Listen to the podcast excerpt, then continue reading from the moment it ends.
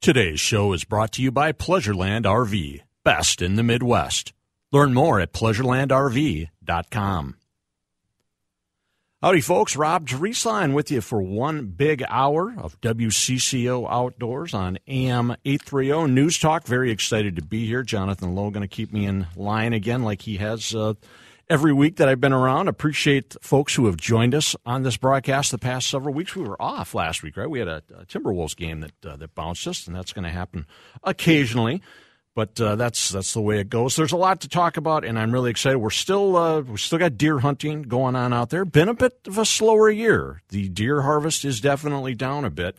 Uh, we'll, perhaps we'll talk about that a little bit later in the show.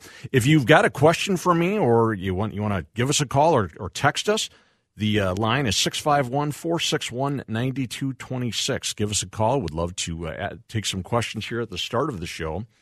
Uh, we, uh, a little bit later, are going to have the new Minnesota Deer Hunters Association Executive Director, an interview with him, Jared Mazurek, young guy. Uh, very excited to see some new blood in the conservation scene here in Minnesota. Uh, of course, the uh, the previous executive director, Craig Engwall, a friend of mine, has had that job for quite a while. I don't know, has it been 10 years? Did a fine job over there. But uh, he moved on, got a job with the state, I believe. Uh, we'll probably talk to Craig one of these days about what he's up to. But uh, this new uh, youngster is taking over first of the year. I think officially is his is when he takes over. He's in his 30s for a guy who's 52. That's that's a youngster. we're going to talk about some of the common busts that occur during the deer hunting season. By bust, I'm referring to the top 10 deer hunting season violations. And yes, there are some common ones. And a DNR enforcement uh, supervisor, uh, Major Robert Gorecki, is going to join us at the bottom of the hour. We'll talk to him a little bit about that. Everybody likes who's busted stories, and uh, we'll we'll talk about that a bit. We will wrap up the show with an ice report. Yes, believe it or not, there is some ice forming out there. Uh, we are, of course, going to insist on safety first. I don't think anyone really should be going out on the ice yet, especially across the central portion of the state. But I got to think northern Minnesota, we've got ice that's probably going to be close by Thanksgiving uh, if they're not already out. Uh, Glen Schmitt, uh, who puts together the Outdoor News Fishing Report, is going to check in with us and give us a solid ice report around Minnesota. This is our first show since the election. You may have heard uh, there were some uh, midterm elections held here going on two weeks ago now. And I wrote my column this week about what the elections mean for conservation.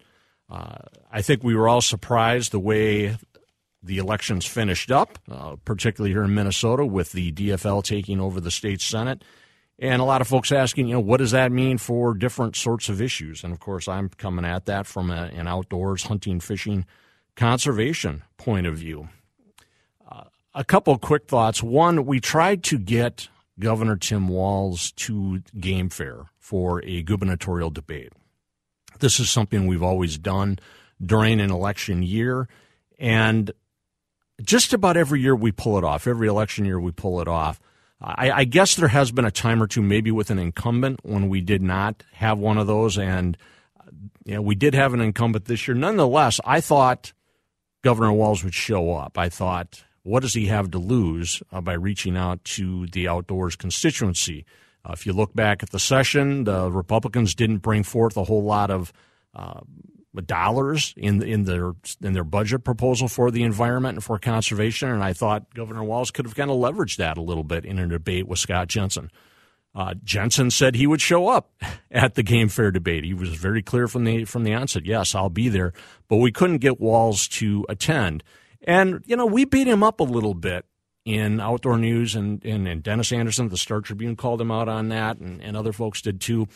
And I was a little bit struck by the political price that Walz apparently paid for that was absolutely zero. Uh, unfortunately, I not not to say that that he shouldn't have been elected, but it's I'm coming at it more from I, I would like to think that ignoring sportsmen, there would be a little bit of a, a political price for that, and it and it didn't really seem to be. Uh, so, nonetheless, Governor Walz winning by seven points, I think almost eight points. I think that was the largest winning margin by an incumbent Minnesota governor since Arne Carlson back in 1994. Back at the MnFish Summit that was held in April, Governor Walz was very supportive of some outdoor initiatives from sporting groups, uh, including uh, refurbishing some of our state fish hatcheries, as well as uh, investing some money in public boat landings, which are very important, of course, for folks who want to go access our public waters. He got no support from either of those proposals from the Republican Senate. And I think he, again, could have, at the Game Fair debate, leveraged that a little bit and pointed that out to sporting interest that, hey, I was on board. As I pointed out in my column this week, okay, Governor Walz, uh, you ran into a roadblock with the Republican Senate on some of these proposals uh, during the last session. They're gone. They they're not gone. You've got slim DFL margins in the House and Senate, but you've got enough of, of a cushion to pull off some of these priorities. And again, as I pointed out in my column this week, sportsmen really need to hold Governor Walz to his word. We need to get some of these things done. And, you know, we're not talking about outlandish things. We got fish hatcheries that are in really lousy shape. So, you know, these things are these are old facilities. They need to be refurbished. The same with some of our boat landings. I, I think anybody with any common sense can look at that and say, uh, let's get it done. I hope folks didn't think I took too cynical of an approach on this. I, I, think generally Democrats are pretty good on, on conservation issues. They've been good on environmental issues. We would not have gotten the uh, dedicated funding done back in 2008 without Larry Pogemiller, a hardcore Metro DFLer, uh, supporting that. Uh, at the same time, we've got a legislature that's one third brand new, probably doesn't recognize a lot of our traditional sporting issues We've got, I don't know what percentage of the legislature was around in 2008 when we passed dedicated funding, but I suspect suspect it's pretty small. Bottom line, I think sportsmen need to reach out to their state senators and their new House members, introduce themselves, and say, please advocate for outdoor issues. These are important things in 2023. I'm getting a signal. We're going to take a break. When we return, we are going to talk to the new MDHA director, Jared Mazurek. This is WCCO Outdoors. Welcome back, everybody. WCCO Outdoors on News Talk 830. Rob Drieslein with you till the top of the hour. Uh, after we're done at 6 o'clock, stay tuned for 60 minutes. And then after 60 minutes, Steel Talking with Geraldine Steele. So lots coming up here on CCO this evening.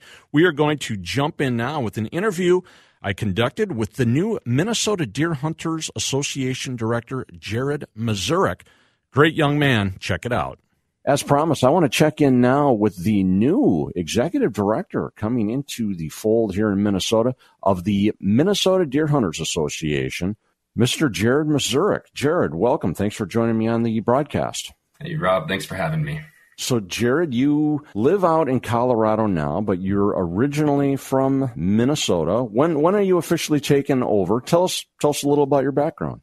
Yeah, so officially taken over full time back there uh, first of the year. So kind of wrapping things up up here out here with uh, selling our house and buying a house back in Minnesota. Um, so just kind of working part time as I can for MDHA currently because I'm still working full time out here through the end of the year.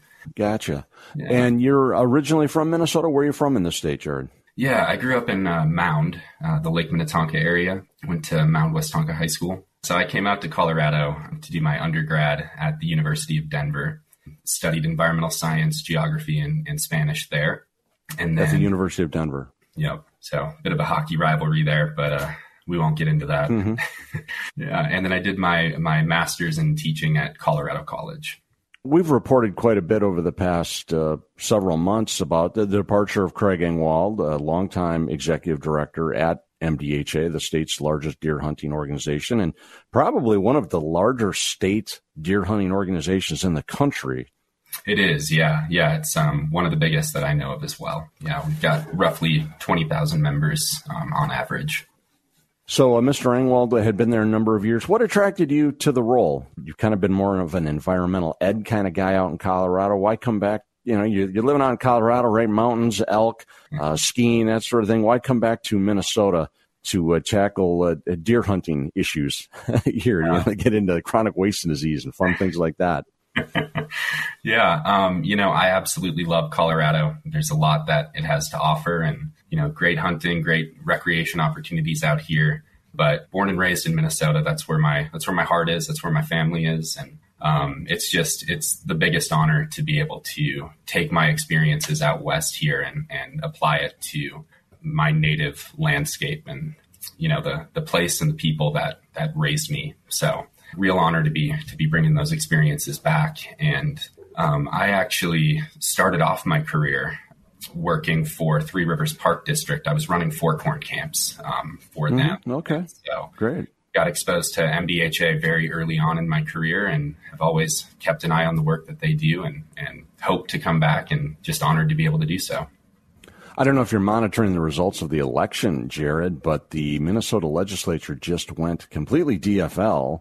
Tim Lesmeister and I will be talking about that a little deeper into the show. But we did see, you know, chronic wasting disease legislation usually stop in the Republican controlled Senate the past couple of years. With the changeover there, I, I got to think it could be an intriguing time to maybe talk about CWD management in Minnesota. I, I don't know if you've thought about that at all yet. Absolutely, yeah. Um, I think encouraged to see what we can what we can get pushed through, and uh, very excited to start working on some of those big policy changes and really benefit the the health of the herd in the long run.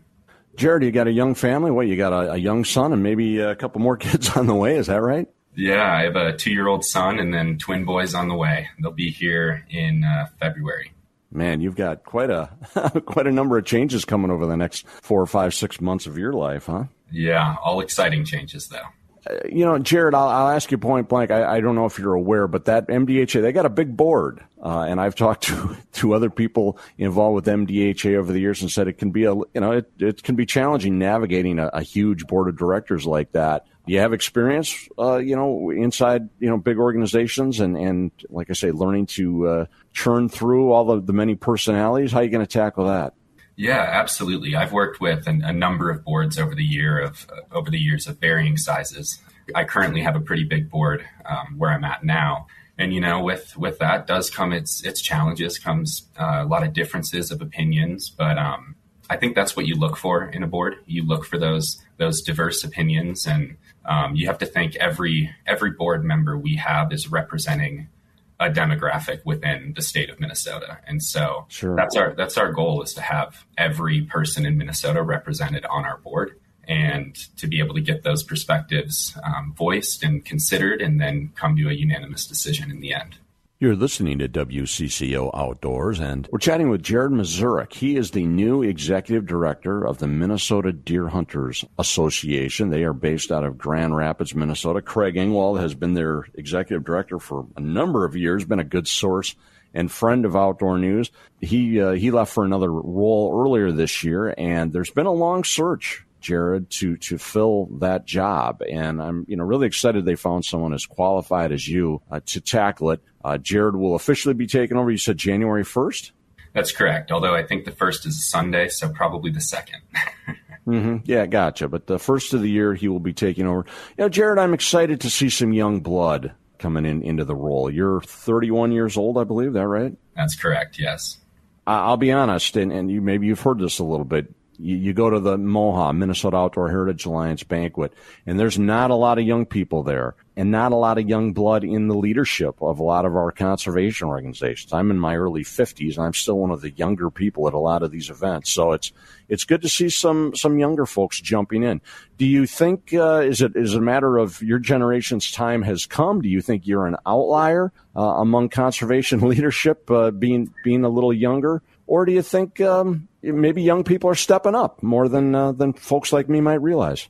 Yeah, you know, I, I, certainly hope that I'm I'm not an outlier, and uh, I've worked for a, a, number of years with the national um, or the North American Association for Environmental Education.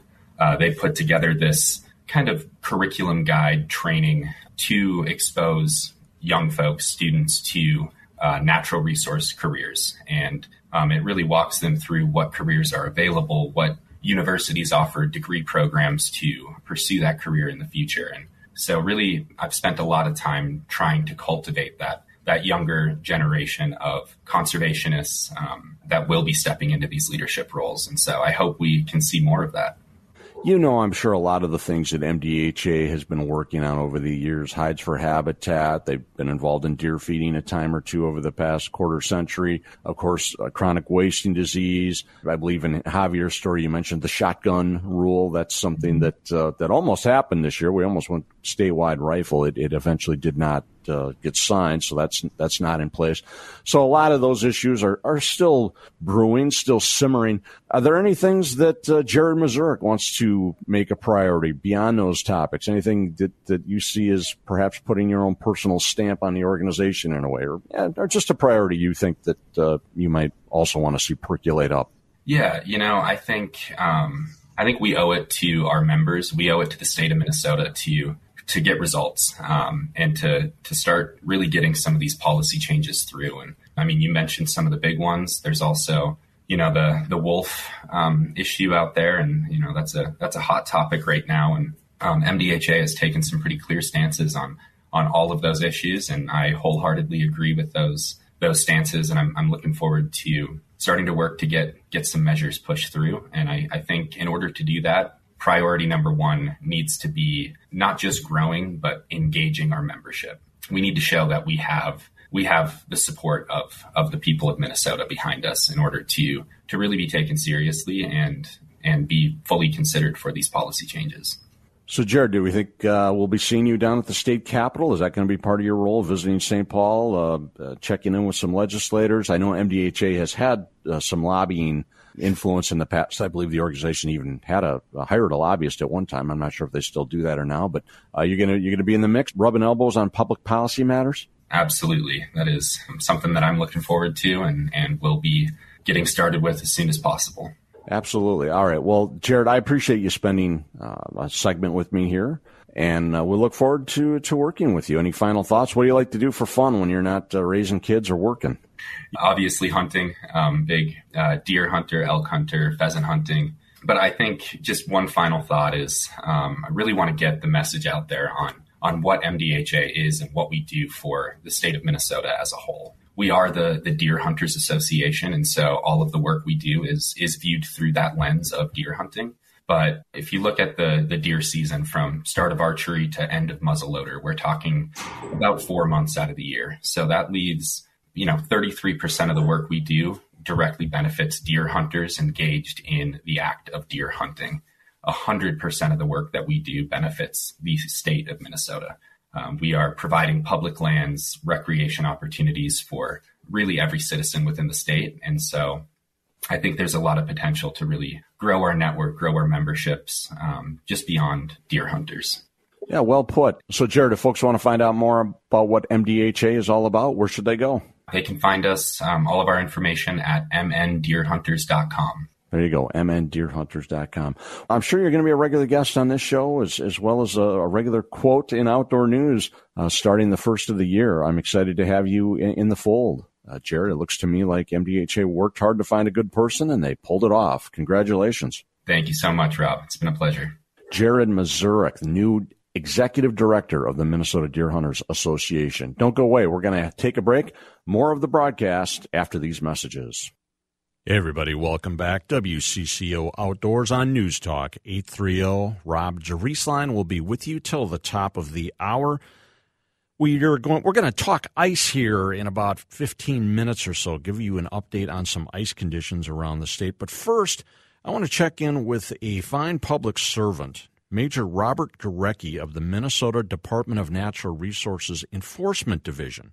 Uh, several weeks ago, I wrote a story Minnesota's top 10 hunting related, deer hunting related violations. And Major Gorecki was my major source on that piece. And he joins me now. I, I, thought we'd check in with him about that story and maybe see how the 2022 deer hunting season is going. Uh, major Gorecki, are you with us? I am. Thank you for the opportunity. Oh, well, thanks so much for joining us uh, on a Sunday evening here on uh, live on WCCO Outdoors. Uh, Major Gorecki, like I say, I talked to you right before the season got going. We're several weeks in now since the the deer hunting season kicked off. Uh, I guess first I would ask you: Are our hunters behaving this year? How's it going overall? Can you speak to that? Is it an average year, above average year? Uh, a quick uh, quick summary of how you think this year's going. Yeah, this year has been about about average for for hunters and and the type of violations we find. Again, uh, the same top ten violations pretty much held true uh, again this year. But overall, uh, hunters were very compliant, and most of our contacts were were fantastic, and people were just out having a good time. Good. Well, I'm glad to hear that. I know the weather has been highly variable. It's created some challenges for deer hunters this year. I'm hoping as we get into the back half of the season, there's still muzzleloading to go. There's a lot of archery hunting. 3B season got going uh, yesterday down in southeastern Minnesota, so still a lot of opportunity. Of course, Wisconsin too, for that matter. Let's talk about the story I wrote. These are the most common violations that conservation officers like yourself see during the deer hunting season. And number one most years, I think it was number one the past two years, I think it was number one three of the past five years, unfortunately, is baiting. And I dare say it didn't seem like baiting was quite as big a deal when I got into this business as an outdoors writer 25, 30 years ago. But it came on strong here 15, 20 years ago, and it, and it still remains a problem. Why, why is baiting so unfortunately popular among some violators?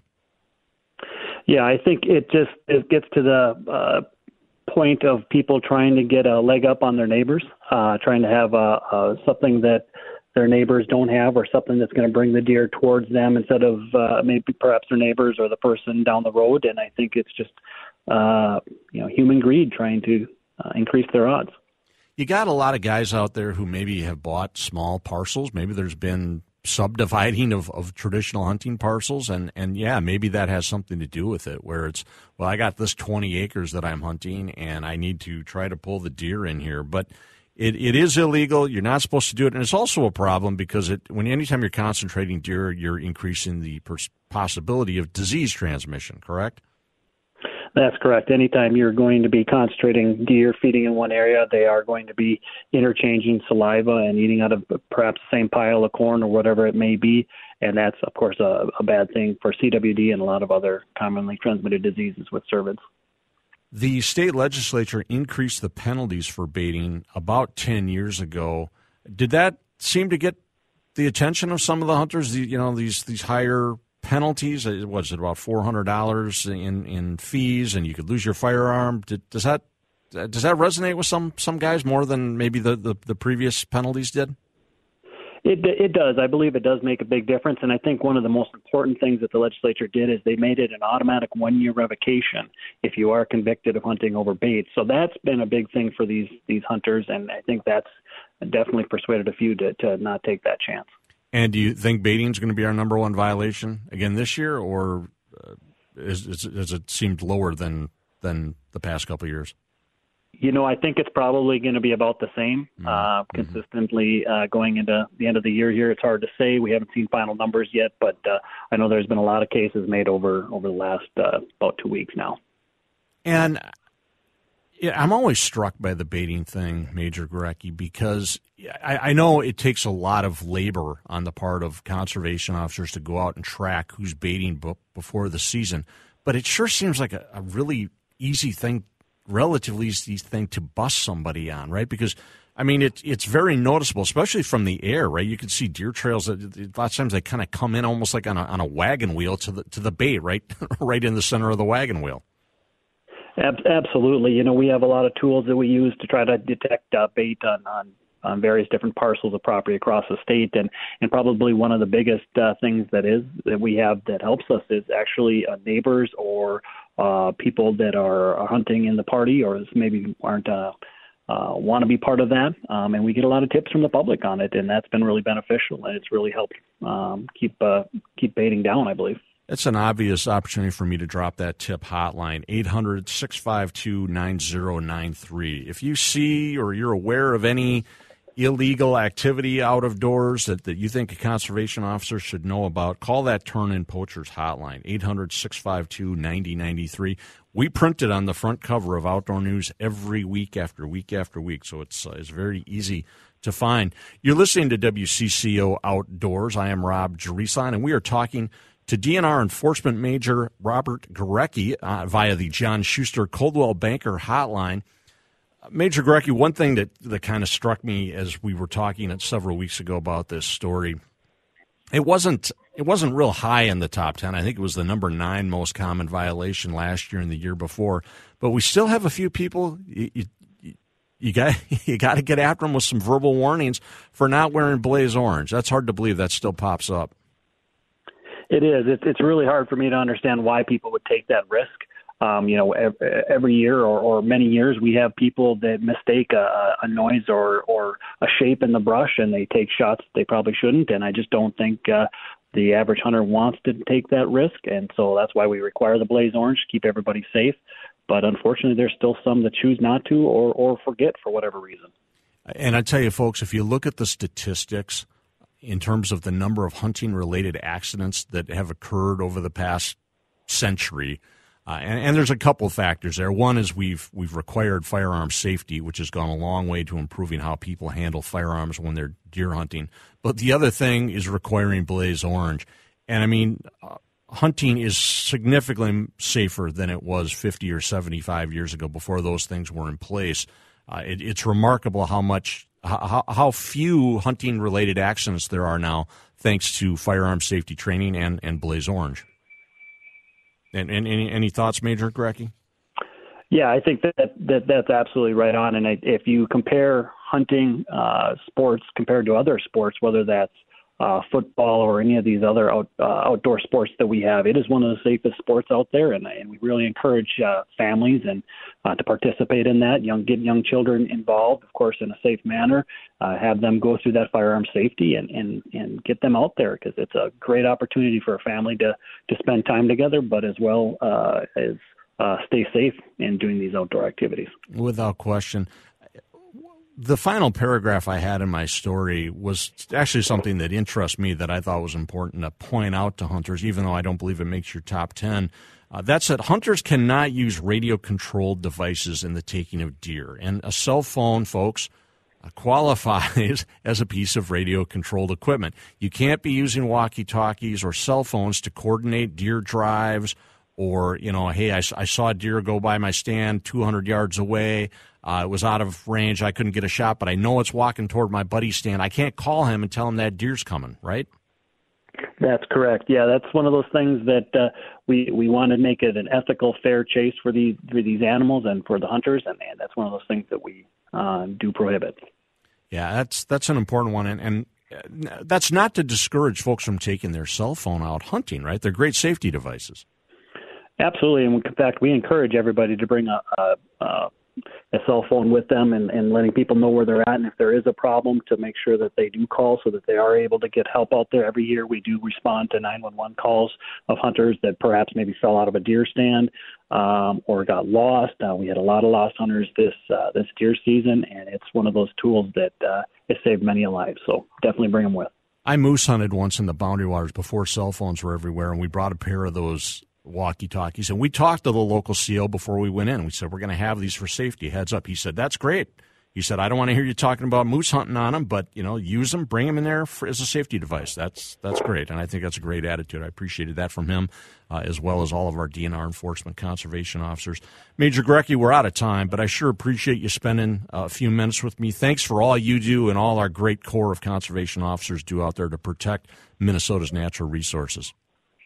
Well, thank you, Rob. We appreciate it, and, and you have a safe uh, winter here. Oh, I'm looking forward to a, a lot of great opportunities out of doors. Thanks a lot. Happy holidays to you and your family. Thank you. Right. Major Robert Gorecki from DNR Enforcement. We appreciate him checking in with us. It's time to get in a break. Uh, we are going to come back in a few minutes, maybe take some calls. If you want to uh, check in with me, you can call 651 461 9226. Otherwise, we're going to get some ice reports from Glen Schmitt. Don't go away. More outdoors, WCCO Outdoors coming at you after these messages. Welcome back, everybody. WCCO Outdoors on News Talk 830, final segment of this week's broadcast. Uh, we're going to talk a little ice fishing. Believe it or not, we're already getting geared up for ice fishing. We had the hard we had the Hardwater Expo up in Blaine this weekend already, and what we're two weeks away from the biggest ice fishing show in the world, the St. Paul Ice Fishing and Winter Sports Show uh, over at River Center. That, uh, of course, is always the weekend after Thanksgiving or the, it'll be two weeks from now. So looking forward to that. I will be down at that show. I hope a lot of folks maybe stop by and visit. To give us an update on what he's hearing and seeing around the state for ice already, calling in on the John Schuster Coldwell Banker hotline is my friend Glen Schmitt. He puts together the Outdoor News fishing report every week, and he joins us now. Schmitt, are you there, my man? I'm here, Rob. How you doing? Very well. It's it's good to hear you. Good to talk to you. I hadn't talked to you in a while. Sure. Uh, and I, uh, you know, I can't. You know, two weeks ago, I, I can't imagine we'd have thought we'd be talking potential ice, but things can can change rapidly. We had s- seriously below normal temperatures, uh, you know, the past week, and ice can form pretty fast. What are you hearing? Is there is there any ice fishing going on in the state yet? And of course, we got to stress safety. Uh, but uh, nonetheless, there might be some some guys going out in extreme northern Minnesota. What are you hearing? Yeah, I mean, I'm absolutely sure there were people on the ice uh, already this weekend, you know, limited basis. But you know, as I put together that fishing report last week already, uh, early in the week, um, you know, some of these small lakes tucked back in the woods, uh, people were checking them out and walking on two, two to three inches of ice. Um, there kind of seems to be a cutoff line from where I am in central Minnesota. Pretty much everything around my area is is blocked up here, and that just happened the last couple of nights, uh, Rob. So um, south of here, not so much, but uh, you know we're off to a really good start. That cold weather we had Thursday, Friday, you know, and last night. I'm amazed at how much ice has already taken hold. Like up on Red Lake, for example, Rob, they're uh, they're they're ready to go. They're gonna have they're gonna let people start getting out. I think on Friday, uh, the Thursday after Thanksgiving. Here, they're talking three to five inches of ice as of this mm-hmm. afternoon. So yeah, it's uh you know you've got to work through an outfitter and a resort guy up there. But yeah, there there's going to be a lot of ice fishing going on, not just there, but I think north of Brainerd by this weekend we're going to be in pretty good shape in a lot of areas. Well, I mean, if we can get on ice in the northern half of the state by Thanksgiving weekend, that's a pretty good year. And again, we had a we had a hot summer, a very hot, dry fall. Uh, but conditions can change rapidly. and it, seems like those lakes are just sitting there, right? there. you know, the nights the nights are long, even by September and October, and you start to lose heat out of them, and then you get that cold snap, and bam, they're they're ready to go. So that's that's some good news. I think the outdoor industry needs that, and, and I'm excited about it. Schmitty, uh, what about snow? And and first of all, what does snow do to ice and making ice? So for the so the average person out there, they need to understand snow is not it's not necessarily good with ice, which is a little counterintuitive to folks who who maybe aren't in our line of work. Sure. Yeah, well, you know, it's an insulator. We we talk about it all the time, uh, especially at early ice. You put snow on top of that stuff, and it just slows that entire process. You know, and then you tend to get water underneath the snow and it just it, can create uh, problems all winter long. Fortunately, at this point, um, you know, they had some snow up on Red Lake, for example, again, Rob, and they were they were worried about these little inch and a half snows were starting to pile up a little bit, right? And uh, but they had enough wind. It sounded like on Friday, I believe was a well, seems like it's been windy every day, but Friday or right. Thursday it flew really good, and it and it blew a lot of that snow off the ice. So um, it's it's not a good deal, especially like I said, thin ice. It, it you know you can have issues all winter long when you put you know when you get six inches of wet, heavy snow on four inches of ice, man, that's uh, that can be tough for you know and slow that process and just makes it a grind all winter. But I think right now, if we don't get anything, you know, and I haven't seen anything temperature wise that's too you know extremely warm again. Um, we're in pretty good shape. I mean, I saw pictures of Winnie and, and Leech today that were starting to ice over, and big areas of those lakes have started to ice over. So, um, yeah, Hackensack. I know there was guys around there on some of them small lakes ice fishing this weekend already. Pike Bay on Lake Vermilion, which is a big body of water, was ice capped last Monday already. So I am truly amazed. I was fishing in my boat 10 days ago very comfortably at 60 degree weather, right? Right. And and it's just it's amazing like uh, even around here like I said I drove around our local lakes here this morning and they're 90% ice cover with the exception of those big deeper, you know, windswept lakes, but um I'm amazed how quickly this ice has taken hold and and and keeps building already driving around today, I saw a lot of ducks moving, and I mean that's always a sign that things are icing up, right? When the ducks are clearing out and and, and heading south. Uh, looking ahead on on the long range forecast here in the metro area, I'm not seeing any snow, so that's good news. Yep. I'm seeing I'm seeing a little closer to normal daytime highs. I'm seeing a 30, you know, a couple 39s, but that's not that's not necessarily. I mean, it's above freezing. But the nights are so long right now. As long as we're getting well below freezing at night, we're making ice, right?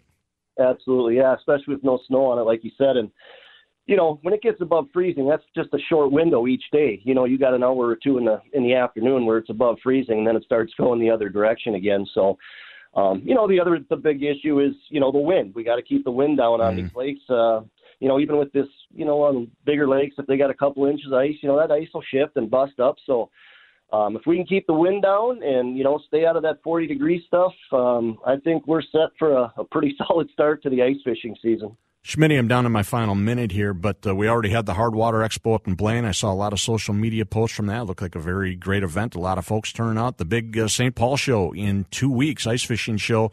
Uh, folks are motivated, looking like a, a great start to uh, to this this season's ice fishing across the state. Yeah, I mean, it's, it, yeah, it's uh, you know, you know, Rob, this ice fishing market is has become huge with these wheelhouses now. I mean, mm-hmm. people are spending spending a weekend, spending a week at a time on the lake, right? Winter camping and ice yeah. fishing. It's almost like catching fish is a bonus for some folks, but you know, and we've got such you know so many uh, quality tools at our disposal now. The electronics, the augers, the, the lighter shelters. I mean, you you know, you, you can do a lot of things on the ice now that you just weren't weren't an option 15 years ago. So uh, those ice shows are a, a good spot to find some good deals and put your hands on the new products and have.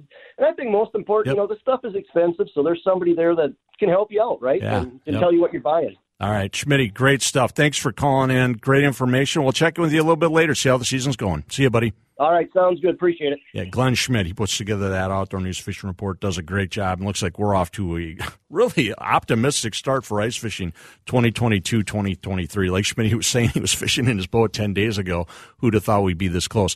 I'm out of time. Thank you, Jonathan Lowe. Thank you, everybody who's joined us. Thanks for being with us, WCCO Out of Doors.